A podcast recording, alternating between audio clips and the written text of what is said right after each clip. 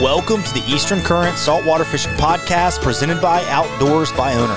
OBO helps the outdoorsman find the perfect home to rent for their next outdoor pursuit. Whether you're looking for a house right on the shallow water flats of Florida Bay with a world class sight fishing right out your back door, or you want to find a weekend mountain getaway for you and your family, OBO has the house for you. To check out all their incredible properties, visit go-obo.com. On today's podcast, Captain Mike, Captain Steve, and I discuss marine electronics with a heavy focus on how to read and understand your side scan and down scan, as well as how to get the most out of your fish finder unit. This episode is chock full of great info, and I can go ahead and promise you will learn something. Hope everyone enjoys. If you haven't already, be sure to check out Eastern Current on Patreon. There you'll be able to find our weekly Ramp Talk podcast where my guide buddies and I discuss our day to day fishing on the way to the boat ramp in the morning. I've teamed up with Florida Fishing Products to outfit my guide service with their spinning reels, braided line, and fluorocarbon leader, and I'm looking forward to giving you some real world feedback on their gear. I've been enjoying their Osprey CE for all my light tackle redfish and speckled trout, and Resolute for my beefier setups for big reds, cobia, tarpon, and jacks. I'm looking forward to helping further their mission to equip anglers to fish better, which couldn't align closer with our values here at Eastern Current. Be sure to check out their website, floridafishingproducts.com, or ask about them at your local tackle shop. Temple Fork Outfitters is the rod of choice for all of us here at Eastern Current. Whether we're fly fishing for shallow water redfish, sight casting to cobia from a tower, or dropping live pinfish to grouper in 100 feet of water, they have the rod for the job. Their customer service is unmatched by any rod company out there, and their rods can take the beating of everyday guide use without any issues. My favorite rod for redfish and speckled trout is their 7 foot medium light tactical inshore spin rod. Be sure to check out their website, tforods.com. What's going on, guys? Welcome to another Eastern Current episode. Uh, we got Steve Griffin from Griffin's Guide Service up in Maryland on with us. We got Mike from here in Wilmington and myself from here in Wilmington. And today we're going to discuss uh, our, you know, just differences and uses for marine electronics.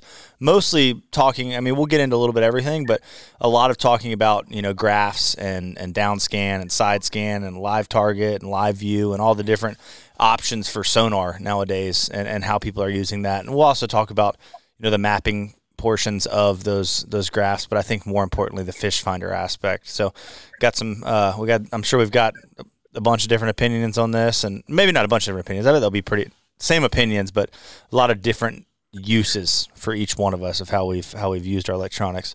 So guys, how y'all how y'all doing? Thanks for hopping on. Yeah, man. Thanks for having Good. me. Good man. Yeah, thank you. This sounds. This is going to be a good time. Yeah, I think it'll be fun. I saw that you did a you've done some courses up there, maybe at tackle shops, Steve, of, of some different uh yeah, I've done. I've done. I've done several um, seminars here lately in kind of our off season, even though we've been fishing pretty much the whole time. But um, and electronics is always a topic I hit on every seminar because it's so big and and we really fish a lot with electronics on the Chesapeake. Um, but I've also been doing private training lessons um, and also group sessions on my boat for electronics and how to really dial them in and and uh, use them. And it's it's amazing to see how many people have like really nice setups, but just don't use them at all to their ability. And uh, and yeah, it's, it's been very rewarding to see see people's faces light up when they're like, "How did you do that?" So, yeah, that's uh that's that's very true, man. I feel like even myself, there's a lot I don't tap into on my on my unit, and uh, I, I'm I'm a big Lowrance fan, and it's a pretty Lowrance I like so much because it's really intuitive. Like you can kind of just open it up and quickly understand how to get around on it.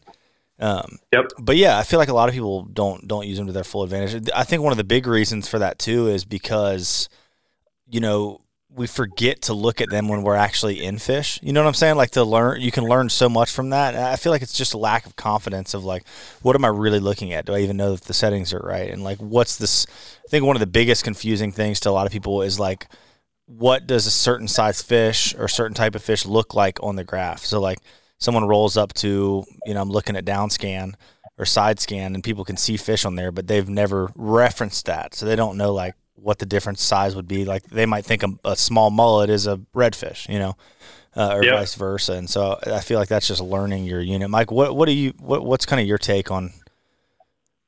Uh, you know, one of the maybe one of the struggles that people have with their electronics.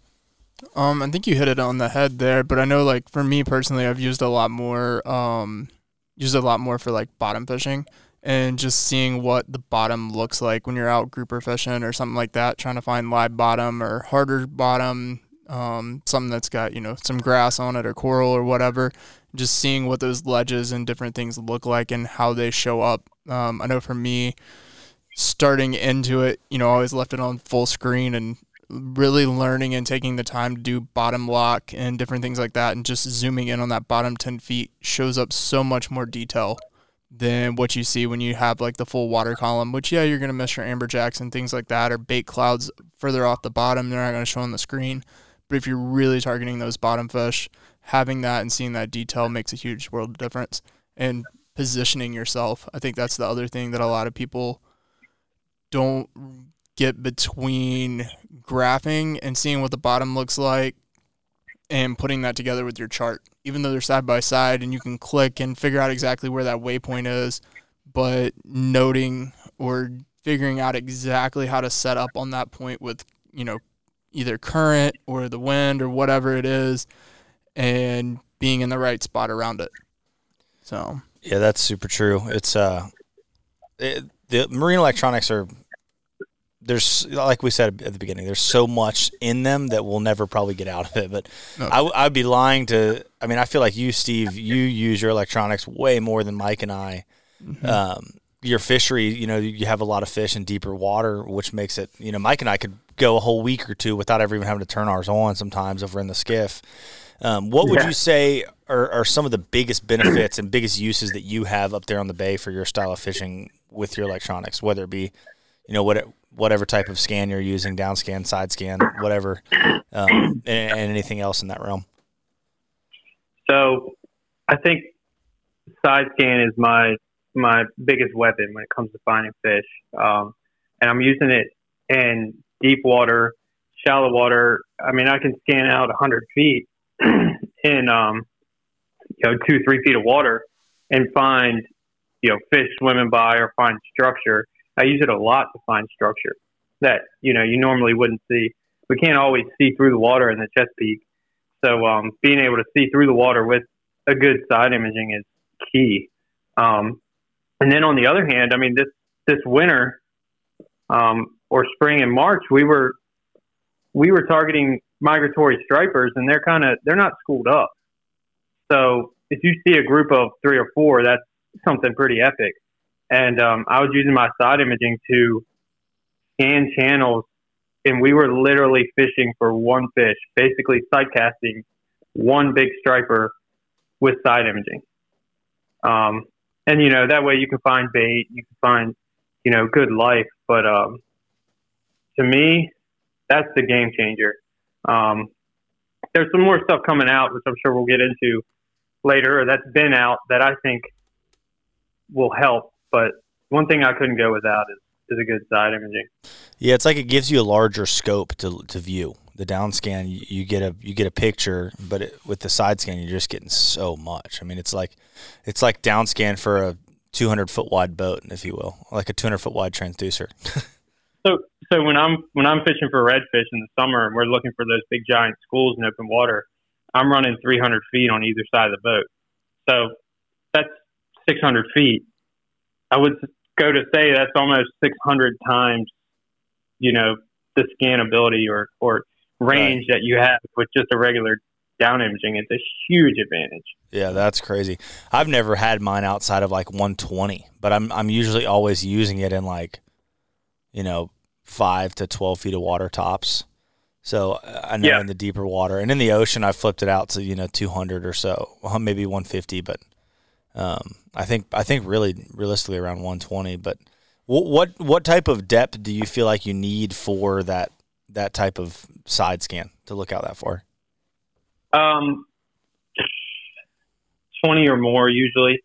Um, and I really only do that if I'm looking for, you know, you could do it if you're looking for a big pot of bait. Yeah. Um, or I'm looking for a giant school of thousand red you know, right, right. 40 It's going to pounds, show up. 40 You're not looking for a single redfish. You're going to see it's going to look like shoreline. You know, Right. you're not going to miss it, and that's that's why I'm able to run it so far out confidently. If I was looking for just a couple fish here or there, um, it'd be tough that far out. Yeah, for sure, for sure. I've I've never looked. I don't think I've looked at um, something that large on side scan, but even just like a dolphin at hundred feet, like you can tell it's a dolphin. Yeah. Um, Yeah. it's it's pretty crazy. And it, there is some tuning, but a lot of the, I mean, I feel like the early on side scan that you'd get, you'd really have to kind of play around with on your unit. But straight off the shelf nowadays, like you're going to get a pretty good image of, you know, of what it is. And you know, changing the frequency a little bit maybe, but but a pretty darn good image right out of the box with um, your side scan nowadays. And um, it, it what do you and, and when you play with it more, you'll definitely find some different stuff. But what do y'all got? What do y'all enjoy as far as like your settings on your side scan for your units? I was Go ahead, say- Mike. Okay. Um, honestly, I don't even whatever it is is what I use. I, I really haven't played around with my side scan a ton. You know, most of the time. He's a right out of the box guy. yeah, I mean, well, let's see. Until last year, I didn't even have side scan or down scan on my boat. So I'm I'm kind of new to this game. Like we said, you know, we're typically not even using um these kind of electronics in our skiffs and stuff. So I'm just not playing around with it a whole lot. But over the past year, I've really been using it to more look at bottom structure to see if you know there's oyster beds or some kind of shell on the bottom, if it's just straight mud, that kind of thing. And I found a lot of new trout spots doing it. Um, and then once we get further up the river and stuff during different times of the year into the fall and stuff, you know, really using it to pick up on rocks or little pieces of wood and that kind of stuff. That's that little bit of structure that's out off the banks that you're not going to normally see just unless you ran right over top of it. There's so much to learn from your side scan too, and like I think one of the biggest things is when whenever I'm idling around, or or even when you're not, just even taking a trip to do this, but go idle past things that you know what they are underwater, Yep. and then look at it on your side scan, and then you can really start to put those pieces together of like. Um, you know what's what and understand how it registers on the side scan. If you really know, like, all right, there's a ton of tires on the ground over here to the right. You can idle past that and pick those up, or you know, riprap or rock rock edges or jet or jetties. Like we have a lot of bulkhead here where you can see the bulkhead really well underwater. Um, but another thing too is you really don't want to play with the settings until you, same deal until you're looking at something that you know what it is underwater, because then it, again it helps you understand a little bit more. What about what about you, Steve? I am the complete opposite. If I, I'd probably tune my settings. I'm crazy. Um, you know, 20 to 50 times a trip. Wow. and I'm not kidding. Um, and but you hit it on the head. Is you can't tune your settings until you have something you a target. Right. Right. Right. So so when if you're in fish or a school of fish, it's time to put your rod down. If you're the captain or you want your settings to look right, time to put your rod down and and really make that look good. Um, and it's really it's easy. Um, side imaging, it's really you know obviously range. If you're going if it's turning black, you know, halfway out, you need to bring your range in. Yeah. Right. You just don't have enough. So that's a waste of screen. But um, contrast and sensitivity is really all it is. And all you do is you get a target, you can stop your screen and dial each of those uh, settings back and forth until you get a really good picture. And then, so the I change my settings for depth, bottom density, um, and also whatever I'm looking for, and water clarity. You know, if you've Yeah. got if you've got clean water, you don't have to run it as hard and and have it turned up as high. But yeah, I I really do because I I lean so hard on my side imaging. I want it to always be giving you the tough. best it can. Yeah, for sure. That makes sense. I mean, we were we were uh, when you're with someone like Steve fishing that knows their electronics so well. Like when we were up there filming that time catching the stripers, like if he wasn't confident in what he was seeing on the bottom, like everyone very quickly lost all confidence to be fishing. Yeah. and then then it, then the screen would light up and, and or you would say something or and, and bam we were in the fish again. So it was, I mean it, it's it's it's it's pretty crazy how effective they can be when you understand them. And then two. yeah. I mean, there Go ahead, Steve. certain certain times of of year, like if we're fishing in deeper water, I don't have lines in the water unless I see fish. Right. I'm that confident in it. You know, if I'm fishing structure in the shallows, which I love to do, um, yeah, we're going to fish structure because you might not see that fish over there hiding behind the branch or sure. or or uh, rocks or anything like that. But deep water, yeah, we're not even going to waste our time until I see fish. Yeah, definitely. If I'm fishing a jig, you can bet it's going to be an EyeStrike Texas Eye. Dave and Ralph at EyeStrike have built the most versatile and durable lineup of jigs in the saltwater industry.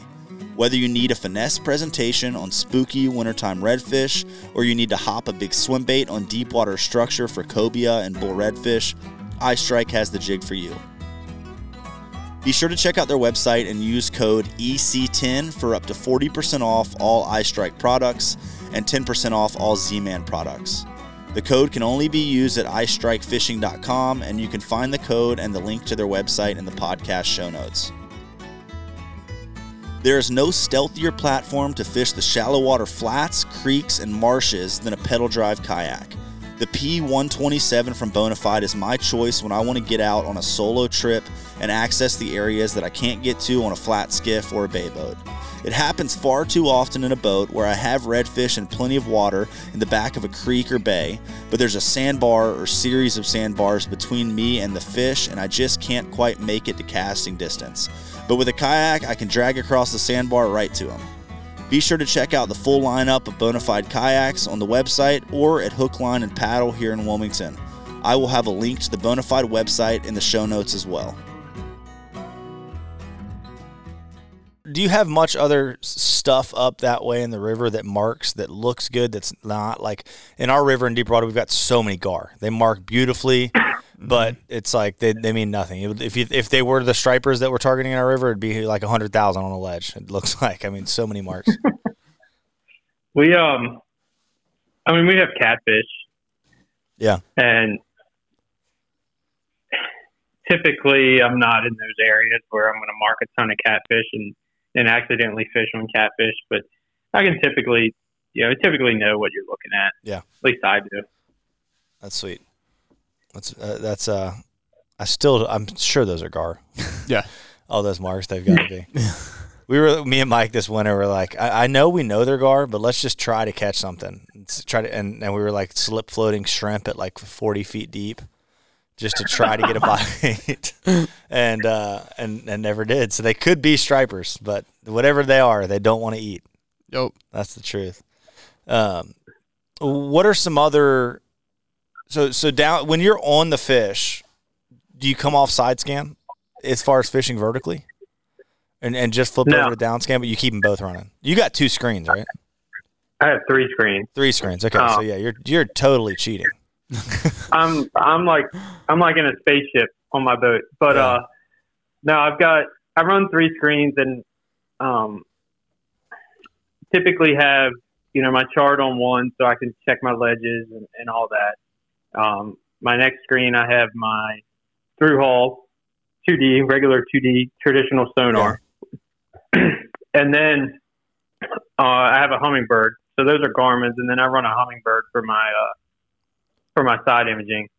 And that is either always just full screen side imaging, or sometimes I'll run the uh, yeah, split screen with side imaging, um, the 2D sonar off of that transducer, yeah, which has a little bit wider cone, and I can set that to be a little more sensitive. And then also the uh, the HD um, down imaging, and I use it all, and especially in deep water, just because you have them under the boat, I use my side imaging to tell my clients which side of the boat to cast on. Yeah, where's because the they might be under the they might be under the boat, but they might not be, you know, too far to the right or too far port or starboard. You know, right. and I can also tell that way which way those fish are drifting or which way we're drifting, um, and which way the fish are headed to. Gotcha. that totally makes so sense. So we can sort of predict. You know, if we see that they're we're losing them on the port side, I'll say let's cast to the starboard. That way, we got them a little bit longer, a little bit longer chance to uh, stick them. Yeah, that's super cool. What do you feel like our bet, our, our most you know usable fish besides stripers? let's just talk about it because people target stripers here, but where we are, it's a lot more redfish, speckled trout, flounder. Uh, what do you feel like is the most fishable inshore because of a unit? Because of side scan and down scan. Like, does that make sense? Yeah. Yes, you, Yeah. Michael. That was, sorry, I was asking Michael. Michael, y'all are both, I think, confused at who I was talking to. Um, I feel like probably trout are. Yeah. Um, just you know, they're a they're normally suspended somewhere. B, and I don't know. You could probably speak a little better to this, Steve, but I feel like they mark better than a lot of other fish, just with their air bladder and kind of their shape and stuff. Um, they seem like they show up a little bit more crisp or clear on side scan. Um, so I feel like that's probably the number one target outside of stripers that people, at least in our area, are using it for. So Yeah. I I- sorry, go ahead, Steve. I see trout pretty well yeah, when they're schooled up.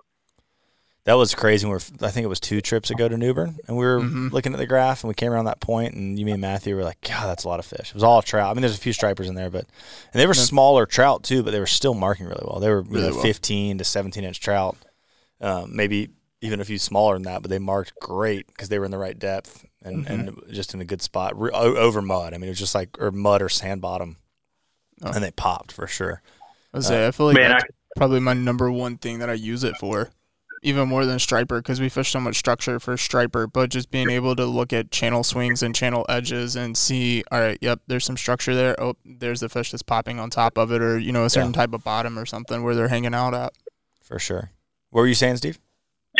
I was gonna say I could really go for some of those big piles of trout right now because we're uh, we can't target legally target stripers in Maryland right now. So uh, even though striper fishing is epic to the point where trout fishing is tough Right. because you can't catch anything but stripers, but um, yeah, I- How I how long is the season closed for again? it opens up in on May first. Gotcha. And it started when? So the entire month of April, we, we have a no, a no target for stripers. Yep. That's crazy. Crazy, So crazy. target is target is air quotes. Right, right? right, right. It's uh, you know, striper fishing, trout fishing. I feel like you're going to bump into both in some very similar areas. You can't pick what what eats your lure, and especially when they all hang out in the same area. Right, for sure, for sure. The uh, the speckled trout. When does that really kick off up there for y'all? When do y'all start to see fish migrating back into that area? We are seeing um, just this last week and a half, we started picking up some trout, and um, I haven't been doing a whole lot of fishing just because I don't want to don't want to get myself in trouble. Um, I'll take this time before everything gets crazy um, for the rest of the year. Taking this time, we did a vacation down to the Keys, but just this last last week and a half, um, everybody's starting to pick up some nice trout. Um, Okay. buddy of mine just got like a nice 27 inch trout the other day. He's getting he's getting like one or two a trip. Nice. Thank you. So eventually, you know, June, July is fire. Um, May's pretty good, but up my way, I'm so far up the bay. Um, June and July, I mean, we can actually really, really go out and say we're going to go catch a bunch of trout. Yeah. It's crazy because you're really at like the, the northern reach of speckled trout and the southern reach of the migratory massive striper. Mean, not the full southern reach, but but not far from it. The yeah, the majority of them come in here, right? Right. It's uh, it's the Chesapeake. It's incredible. It really, really is. You You always, I, I hear you say this almost every podcast, but the grass always seems greener, right? Right. But uh, but I really, I really am fortunate to have the fishery we have here. We we get it all the fun stuff. Yeah, y'all do get some cool fish for sure. And and uh I'm just jealous of, of the amount of fish that you have in deeper water that you can use your electronics with. But again, mm-hmm. grass is always greener. Some people really want to be shallow. I mean, I love shallow water sight fishing, but I also just like both aspects of the hunt and that hunting for them with the electronics and then hunting for them with my eyes. Obviously, if I could if I could do something to maybe see the bottom in 40 feet of water with my eyes, I would probably do that. But I don't I don't know what, what kind of technology that'll be or if it'll be safe when it does happen. um, but but yeah, it's just a cool way, especially if you've already got a so many boats now are coming with their the you know it used to you'd have to go buy like an after it'd be like buying a new head unit for your vehicle, uh, if you will, to, to get side scan. But now if like you go buy pretty a pretty generic boat off the lot. A lot of times they might not have the correct transducer, but you already have the graph for it, and you can just buy a transducer and pop it on, and uh, and be able to do you know your side scan and your down your you know HD down scan and all the new stuff. And now the what is it? The newest one's live target. So live, you know, a lot of people are using it forward facing, but um, you're That's- actually watching a video of what's happening underneath there. hmm So so that's what I'm I am uh I've got kind of in my crosshairs. I would love to have especially when I'm going for the redfish, I'd love to have 360 because when we're hooked up, right, can't really do anything. Everybody's fighting a 40, 50 inch redfish. Right. but I want to know which way that school is going. And um, I actually been talking with the guys at Humminbird, and they don't have a very good application and mounting for 360 in a saltwater application. Right. So our saltwater trolling motors don't work with it. It only works on the uh, freshwater trolling motors. It's going to almost have Um, to be like a Bluetooth transducer for for the saltwater Right. trolling Like like to like press a button and it deploys. Right. I mean- exactly. But uh, I, I mean, that's got to be coming, right? That's got to be coming. Just like those uh, the Omni son- sonar those guys are using out offshore. Yeah. Um, it's the same thing, but the forward facing. I mean that that almost gives you 360, right? Because you're able to see in front of you, you're able to see beside you, and you already know what's behind you because you you're moving forward. Right. Right. So I'm thinking that might be the next toy I put on my boat, um, just so you know you can see really see as you're approaching fish where they're at, and not have to run them over before you can catch them. Yeah, for sure. I just saw Jod Owens. He's a captain here. He just, I'm sure other you probably have known about this, or this is what you're talking about. But he just put forward-facing sonar mounted on his transom, but on a bracket that kind of helps it face forward. Um, Yep. And so, and I've seen guys who mount a pole off the side of their boat that they can just turn by hand and whatnot. But yeah, I think that's huge, man. Being able to see those fish. A lot of times when we bump into big groups in the ocean, um, we'll take turns, you know, for that reason. One, let's say me and Mike are on two separate boats and we're on a big group of redfish. You know, Mike and his guys will throw in, hook the fish, and we'll follow the fish and follow them and follow them and follow them until they've landed their fish. Then they can run back over. We'll ca- we'll cast into the group of fish and follow them, follow them, follow them for that same reason. But yeah, I mean, I, with with the 360 or being able to turn it around and follow that group of fish, even if why while they're fighting their fish, you can use your motor and turn the whole boat a little bit while the fish are pulled out on drag and kind of like you said, just get an idea of which way they're going because then you can go sweep with your side scan again and find them again. It's funny you say that that you guys work as a team like that because that's what I mean. Not many people know this yet, but you know, I, I picked up a second boat. We're running a second boat this year, and um, some of you know Drew. I know you guys know Drew. Hmm but Drew's Yeah. going to be running the same boat, and that is like that's the game plan is to just leapfrog on uh you know redfish or schools of fish, Definitely. and because by the time you get those big fish in the boat, you can lose them very easily. They travel so fast. Yeah. So you can if you can leapfrog those fish like you guys are talking about, it's a big advantage, especially when you you know both boats are equipped with good sonar. Right. For Mhm. sure. For I- sure. That brings up a point I wanted to ask you earlier, but I didn't know if you had let the cat out of the bag yet or not. But are you going to set up your second boat the same way you did with the first, or you got any tweaks or anything different that you got on the second boat now? And who's going to run the second one? Are you are you running the same boat you've always ran, or are you taking grasp of the newest?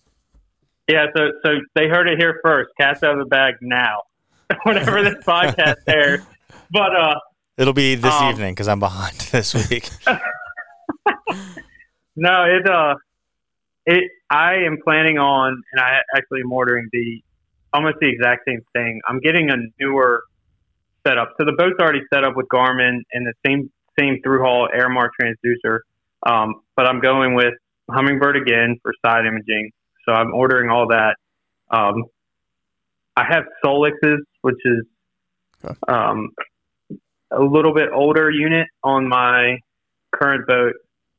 Um, and then Apexes are going to go in the new boat. Just- Not necessarily because they're that much better, I think, but more because that's what's available. Um, Right. right. and. It has more ports, so I run. I'm connecting all my trolling motors, and everything's linked to to that. So there's a lot more uh, Ethernet ports on the Apex, so it makes it easier. But um, yeah, they're going to be set up almost identical, pretty much identical, um, and hopefully they hopefully this new one works as good as the the other one and the dialed in. So it's dialed in, and then the new one's going to be dialed in too. Um, so both those boats should be pretty epic. I'm going to be running the new boat. Drew's going to run the one you guys were on. Okay. Okay. Sweet. And what what twenty eight foot? Yeah, it's a um, 28 foot Sea Hunter Floridian. Sweet. Um, and they're both they're both 2019s. One of them has Yamaha 300s on it, and the other one has uh, twin Merc 300 V8. Heck yeah. So I'm actually, actually, you know, I I've always been a Yamaha fan, but the Mercs are are pretty good. I've, I haven't, I don't have a whole lot of time on the boat yet, but uh, it's been great. Heck yeah. That's awesome. Yeah, I feel like I feel like Mercury had a bad rep for a little bit, and and now all those motors are pretty. Seems like have pretty good track records on all the newer stuff. Yeah, I think the V8. I talked to a couple, a couple uh, of the good mechanics around here, and they they said they they have no problems with the big V8. So yeah, Mike, I'm curious if if it didn't cost you a penny and it didn't affect you know how you could already use your boat, your your skiff or whatnot, would you? Would, do you feel like you would? Uh, you know, it would be effective and useful to have 360 or live view or live scope or whatever on your on your boat. Would you use that? Would you find beneficial? Yeah, for sure. Um, I think having forward facing sonar would be awesome if you could do it um, with a good saltwater application, mainly because seeing how fish set up on a certain area, a lot of time, especially when we're trout fishing in the fall time, you know, I feel like I pull up to a spot and one day I hit it on the money and the next day I, I missed the mark. You know, Yeah. I might have to spend five, ten minutes fishing here and I'm like, man, I'm not getting a bite. What, you know, what's going on?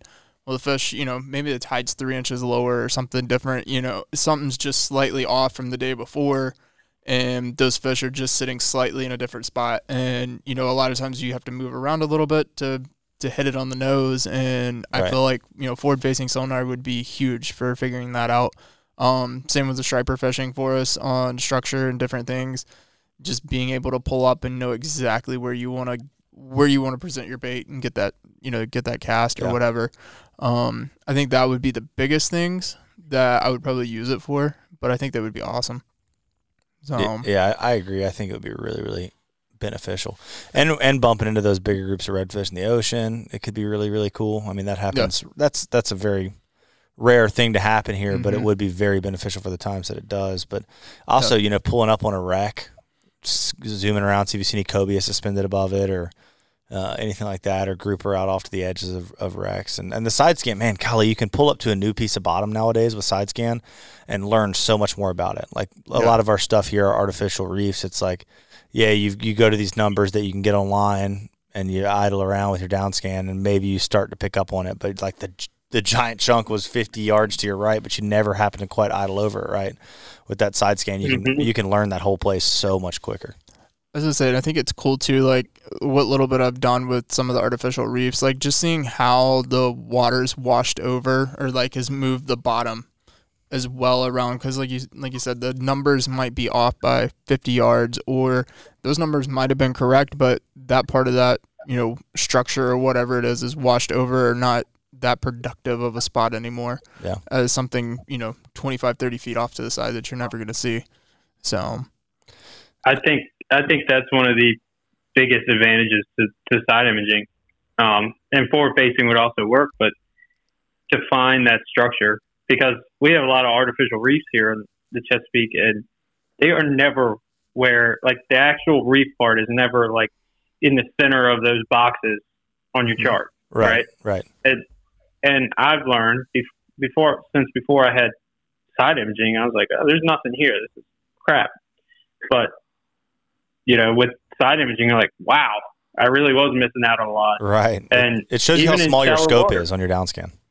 Right. And even in shallow water, like last night, Drew and I actually went out on a little bit of a scouting trip and um, I found a lot of on um, you know, Google Earth, found a lot of really nice looking fishing areas. And last night we were out looking at some new spots, and what I do, I, I pull up, turn broadside, and say, "All right, that rock pile's 50 feet away. We're safe." You know, and you can work yourself in that way. And I think forward-facing sonar would be not only a huge advantage, but safety too. Mm-hmm. And you Oh, know what gosh, you're going to run over. Yeah, that's so true. So and and I mean, not to mention either, like we've talked about, you know, your angles that you can view with forward facing, but actually the live reading that it is, and as Yeah. opposed to, you know, history essentially when you're looking at downscan.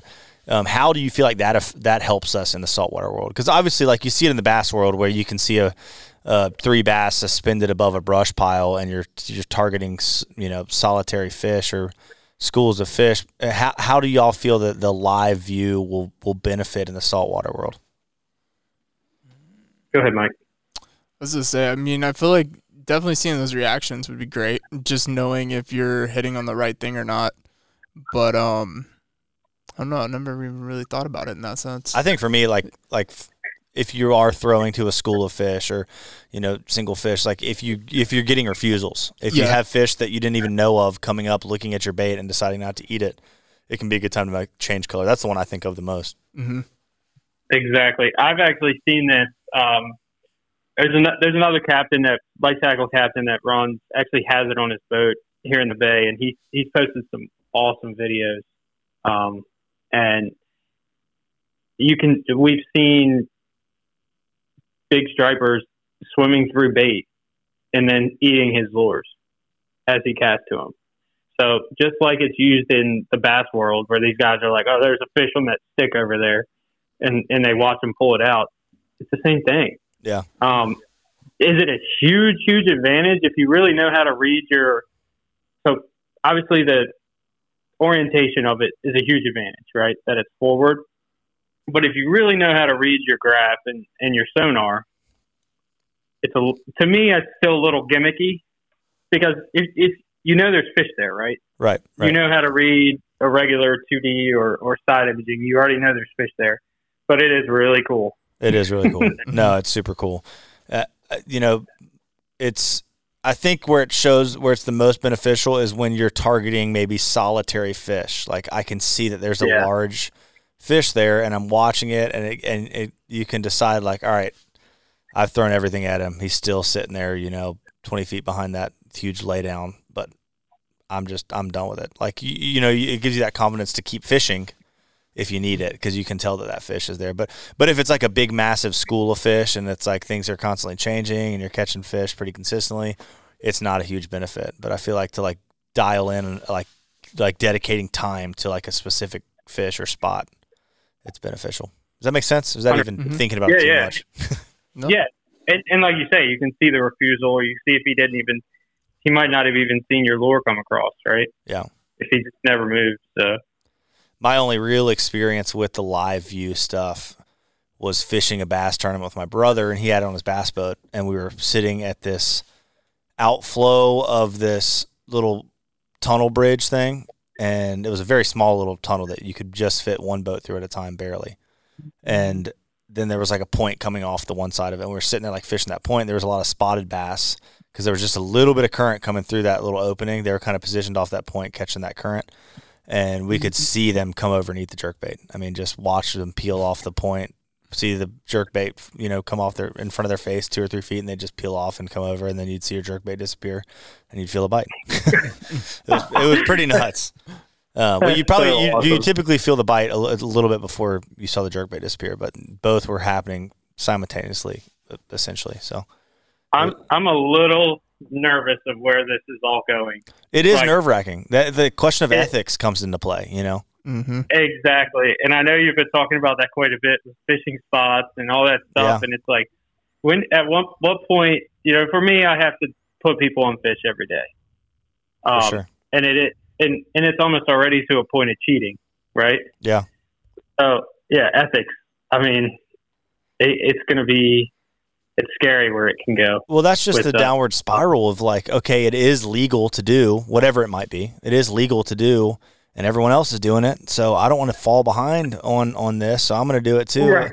And so then you find yourself in this rabbit hole. And and I don't think there's there's much that's too detrimental now, but like you know, we're silly to think that technology won't progress 10 times further than it is now. You know, look at 30 years ago. So um it's Yeah. you know, when we were just lo- 30 years ago, it was probably still what maybe not 30, but 50 years ago, it was the little light up colorful dots, you know. hmm Well, look, look, five years ago we didn't have live scope Right. Yeah. or, or or live imaging. I mean, it's it's really taking off, and you know, I mean, just talking with with all the guys that are in this space, they're all they all say everything that's on the market is five, six, seven years old.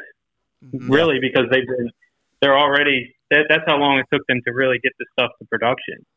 So I don't know what they're what they're working on now, but it's scary. Well, the other scary thing too that I hear of is like, the, though there's not enough money right now in the fishing industry to tackle the technology that's already out there, like government wise. Like there's there's stuff out there that I, I was Right. I was on a podcast with the guys talking about electronics on a bass fishing podcast. I was uh, pretty much just listening, but I could talk and it would be recorded if I if if I did, but um because I didn't have much to tune into because it was just so over my head with electronics, but that was the what that what one of the guys was driving home is like man like if it, it, it the the cost of some of the technology that's out there just isn't worth the um R and R and the money to dump into putting it out in the fishing world because it's just not enough money there to. Does that make sense? Mhm. What I'm, Yeah. what I'm trying to say. Yeah, they they they won't make their money back, but Right. eventually all that technology will get cheaper as Yeah. it's old news, and uh and and we're going to be putting it on our boats. For sure. That's But I still love going back to like last night. You know, just stand on the bow of the boat, no no sonar, no technology, and just fish structure, fish shoreline. Yeah. You know, or like you guys do. Turn the you could turn the chart plotter off, pull pull your skiff up a creek and and fish that way. I mean, to me that is as pure as it gets. Yeah, it's it. But- there is something nice about that for sure. The the lack of it, but then but then it is really fun to geek out about the stuff like we're talking about too. Yeah. oh, I definitely believe me. I uh, if I had the money, I would have live scope on my boat right now. But I'm trying to outfit two boats for this this year, and Oh, it's uh, expensive. I'm just a fishing guide, you know. right. But if I had them, I would have all that on my boat if I had unlimited funds. Yeah, that would uh that would be awesome to have. It'd be awesome to do like a competition with yourself of like, all right, I'm going to go out into two different new areas, not far apart, but two different new areas. I'm going to fish one day without electronics, and I'm going to fish one day with electronics, you know, and see kind of how they how they paired up. And obviously, there's so many other variables that come into it. But Mhm. um, the other thing though that God, I actually just completely forgot what it was. I, I kept reminding myself while we were talking, but I don't know. What do you think, Mike? What's your kind of opinion on ethics and electronics? Well, I was gonna say, I think one of the things that we've really, especially in the bass world, like you're able to fish so many different areas now. Like instead of just beating up the banks or you know the edges of the channels or whatever, there's so many more options. So it's not like I feel like it spreads the pressure out on a fishery a little bit better just because those fish that are you know suspended or using different parts of the water that have never really been targetable are now finally getting targeted. But at the same time, a lot of those fish are your big uh, breeders and different stuff like that that were only receiving pressure during bed fishing time, you know, in the spring or Yeah, whatever. yeah. So does it spread it out some? Yes, but at the same time, does it make it worse overall because now those fish are getting targeted all the time versus just you know during those small spring select seasons and they're getting left along the rest of the year. So I think about some of the you know conservation, I guess, side of things and how those fish are receiving pressure differently throughout the year. Um, would be the big one I could think of that I can see it creating a downfall, especially fishing, you know, big baits, big trebles, different things like that, and hooking these fish if they end up dying or breaking off or whatever. Um, you know, it's just going to put a, it, it could sp- put some fisheries in probably a hardship Yeah, I'm over just time. I'm just sitting here thinking about the progression of things. Where Mhm. used to it was, you know, I'm going to put some big plugs on or some baits with planer boards and just kind of farm the bottom looking for bites, you know, like pretty much like mowing a lawn. And Mhm. now it's like I can roll up and with my three different types of scanning, I can locate the exact location of a fish, deploy my trolling motor without walking to the front of my boat and spot locking over top of them until I catch them. You know, like it's Yeah. it's crazy when you look at it from that that standpoint. Um, But there's so much. It, it does still take so much skill to do all that, but not as much freaking skill as it takes to lock in on a fish, quietly drop an anchor, and slide perfectly into position and catch them. You know, whether it's vertically or casting out. No. Um, but but uh, the trolling motor isn't as much of an issue, but it is still a tool that's that's making us so much better and effective. Like when you when you apply all the tools together Together. at the same time and you're good at all of them, that's when it's really really dangerous. I mean, it's good, not dangerous in a in a good way. I'm not saying like bad for the fishery, but Mhm. when you can really utilize all the features that your boat has to to offer electronics wise, Yeah. it's huge.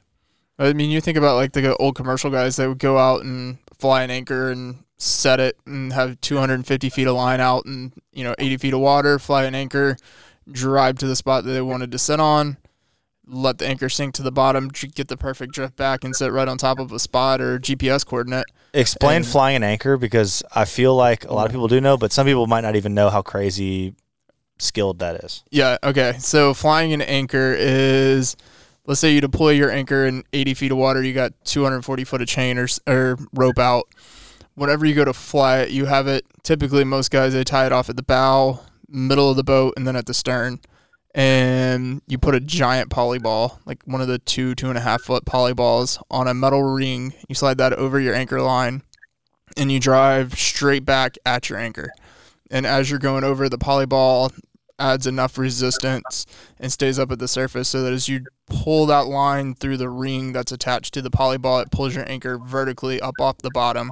And then essentially, they call it flying an anchor because as you're driving, that anchor just sits behind you and is a you know is kept at the surface with that polyball and the the tension that's on that, and keeps it up at the surface. So you might hit one spot or one ledge or whatever, and then you might want to go two to three miles to the next place. So instead of pulling up 240 foot of line and putting it all back in the boat, just deploy that uh, polyball on there, drive, go to your next spot, and then instead of like stopping and deploying it, you're essentially just driving up current. So you know exactly where your mark is. You pass over it with your bottom, you're going into the current, and then you let that anchor drop and drift back until you set that anchor and pull the polyball back off of your, your anchor rope.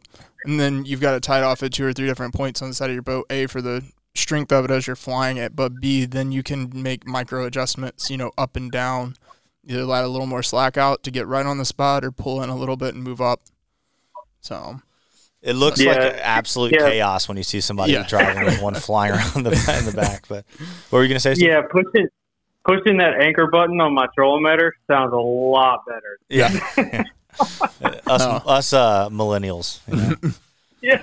well, you know, you think about the Yeah, for technology they had back then, and just to do it with a 2D sonar and a, a very, very basic Loran system, you know, and being able to hit a spot 30 miles off the beach in the middle of nowhere with no reference points is just pretty amazing to think about where we've come from since then. Now I lose So- confidence if I'm like more than ten feet off of a spot. you Yeah. know? so it's it's pretty Yeah. crazy. Yeah, that that just goes to show you how much those guys actually had to work for fish, and now we, you know, we still work for fish, but Mhm. it's certainly a lot easier um, with the tools that we have these days. Yeah, for sure, for sure. Now here's a question. This might be a good wrap up question because we're at 45 minutes, but you got a you got your dream boat and your dream motors, all that stuff's there. But like, what besides your besides that is the most important piece of technology on your boat for each of us? Like, if you if you could only have one thing, what eh, you know, that's kind of an unfair thing. But what besides the motor and the the hull, what's the most important thing for your style of fishing and what y'all do? Steve, you go first. I'll start. I'll start. Um, and it's tough. It's very tough because I do so much different fishing throughout the year. Like I'll find myself in over 100 feet of water in the bay, and I'll find myself in two feet of water. Um, and it's tough. Yeah. I think I think the side imaging The side imaging. because I, I can't live without it in open water. Yeah.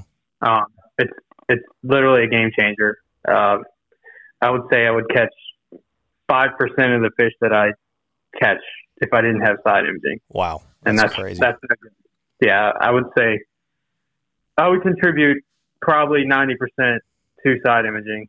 Um,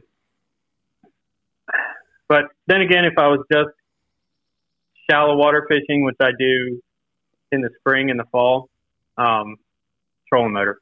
Yeah, trolling motor's huge.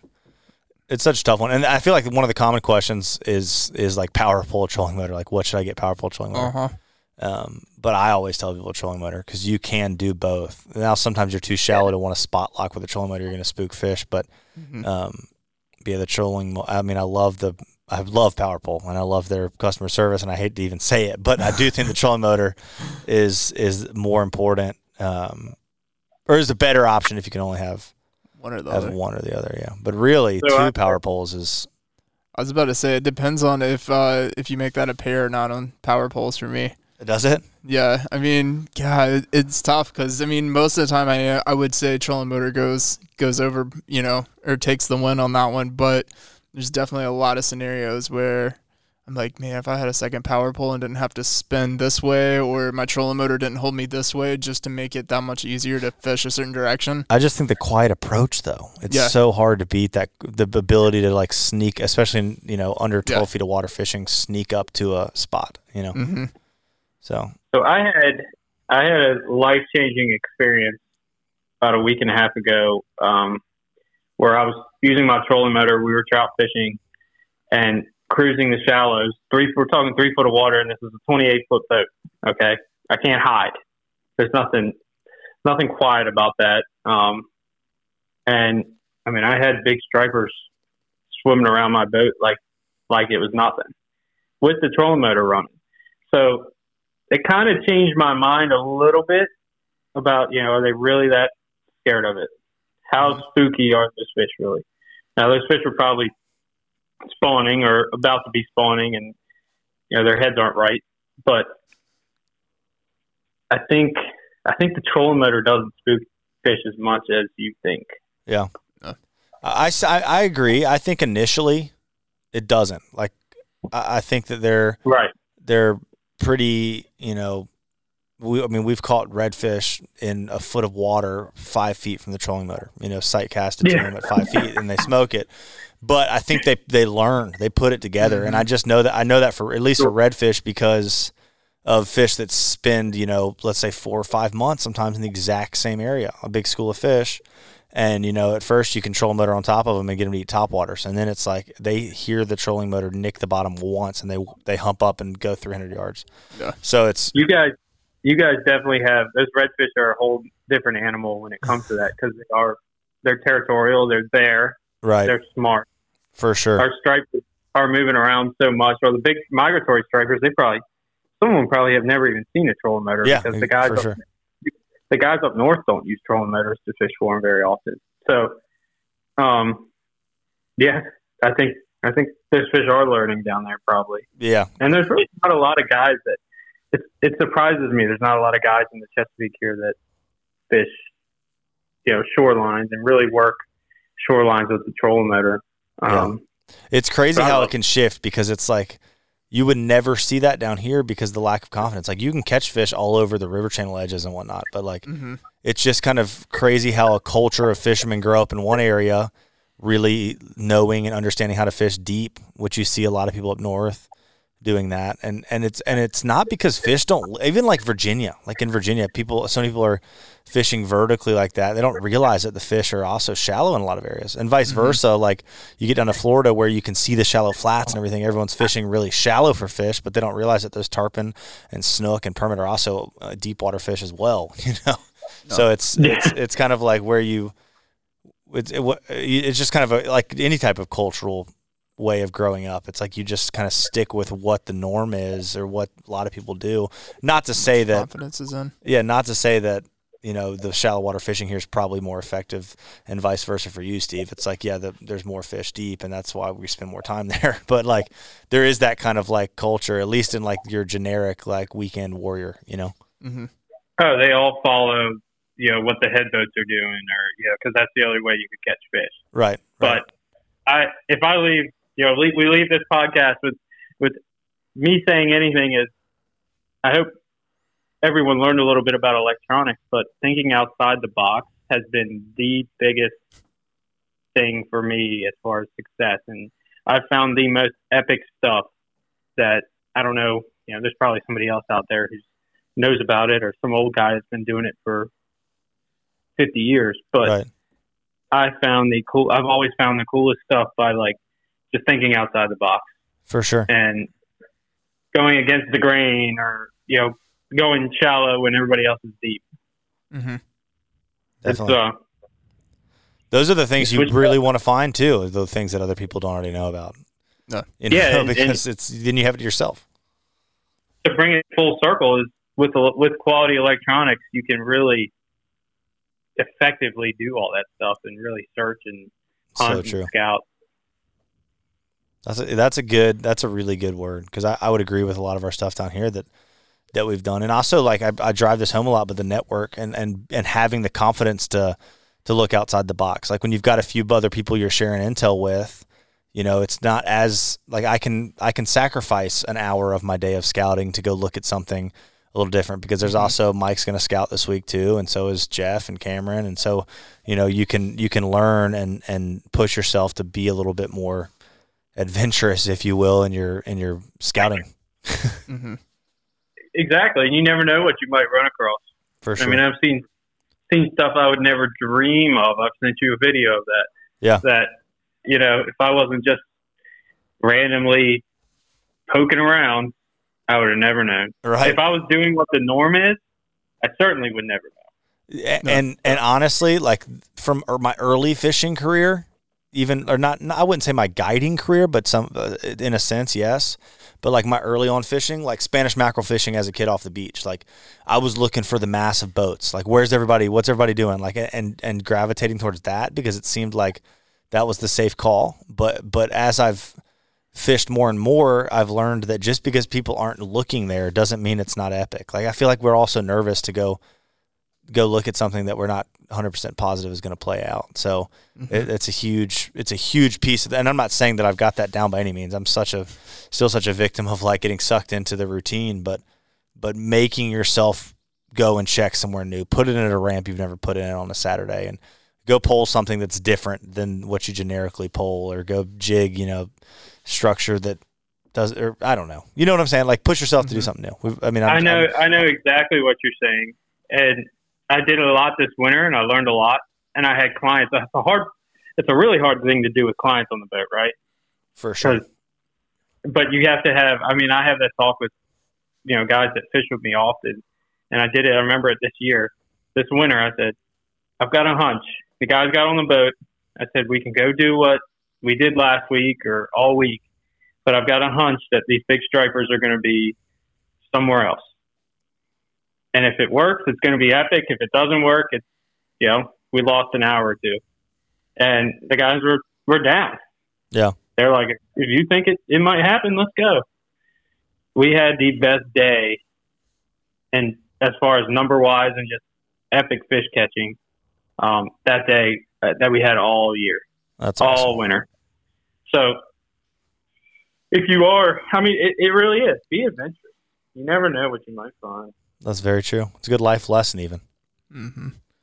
But Yeah. uh, Well, yeah. it might get me in trouble. well, I think that's a good inspirational moment to kind of end the podcast with. But um, yeah, just encouragement to, you know, and that can even look like, you know, go out and try to use your electronics more. You know, Mhm. at least flip them on while you're idling around. Like I always do that too. Like if we're family boating and cruising to the sandbar or like hanging out and idling around marinas, I'm like flipping the side scan. I'm staring at the screen the whole time, just kind of trying to learn stuff from it. Always be looking with your eyes, you know, when you can see shallow, and always be looking with your, you know, your down scan, your side scan when you're deep. Like I'm never running in the ocean without my down scan on. Like I always have it mm-hmm. on for.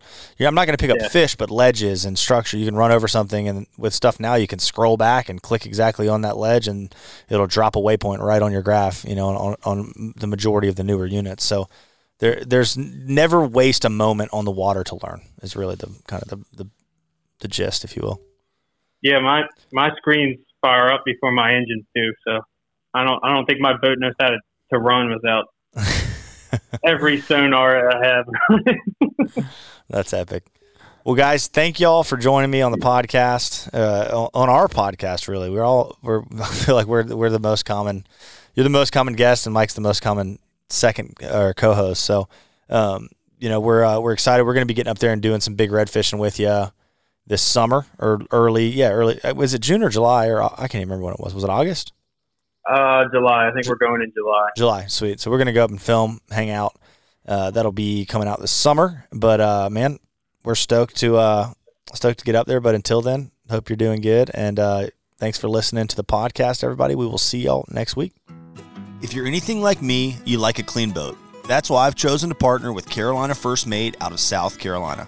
Carolina First Mate is a family owned business that provides environmentally friendly boat cleaning alternatives. My two favorite products are their hull cleaner that doesn't harm your trailer and their boat wash. Be sure to use code EC15 for 15% off your online purchase. If you're interested in checking out all their products, you can find a link to their website in the podcast show notes.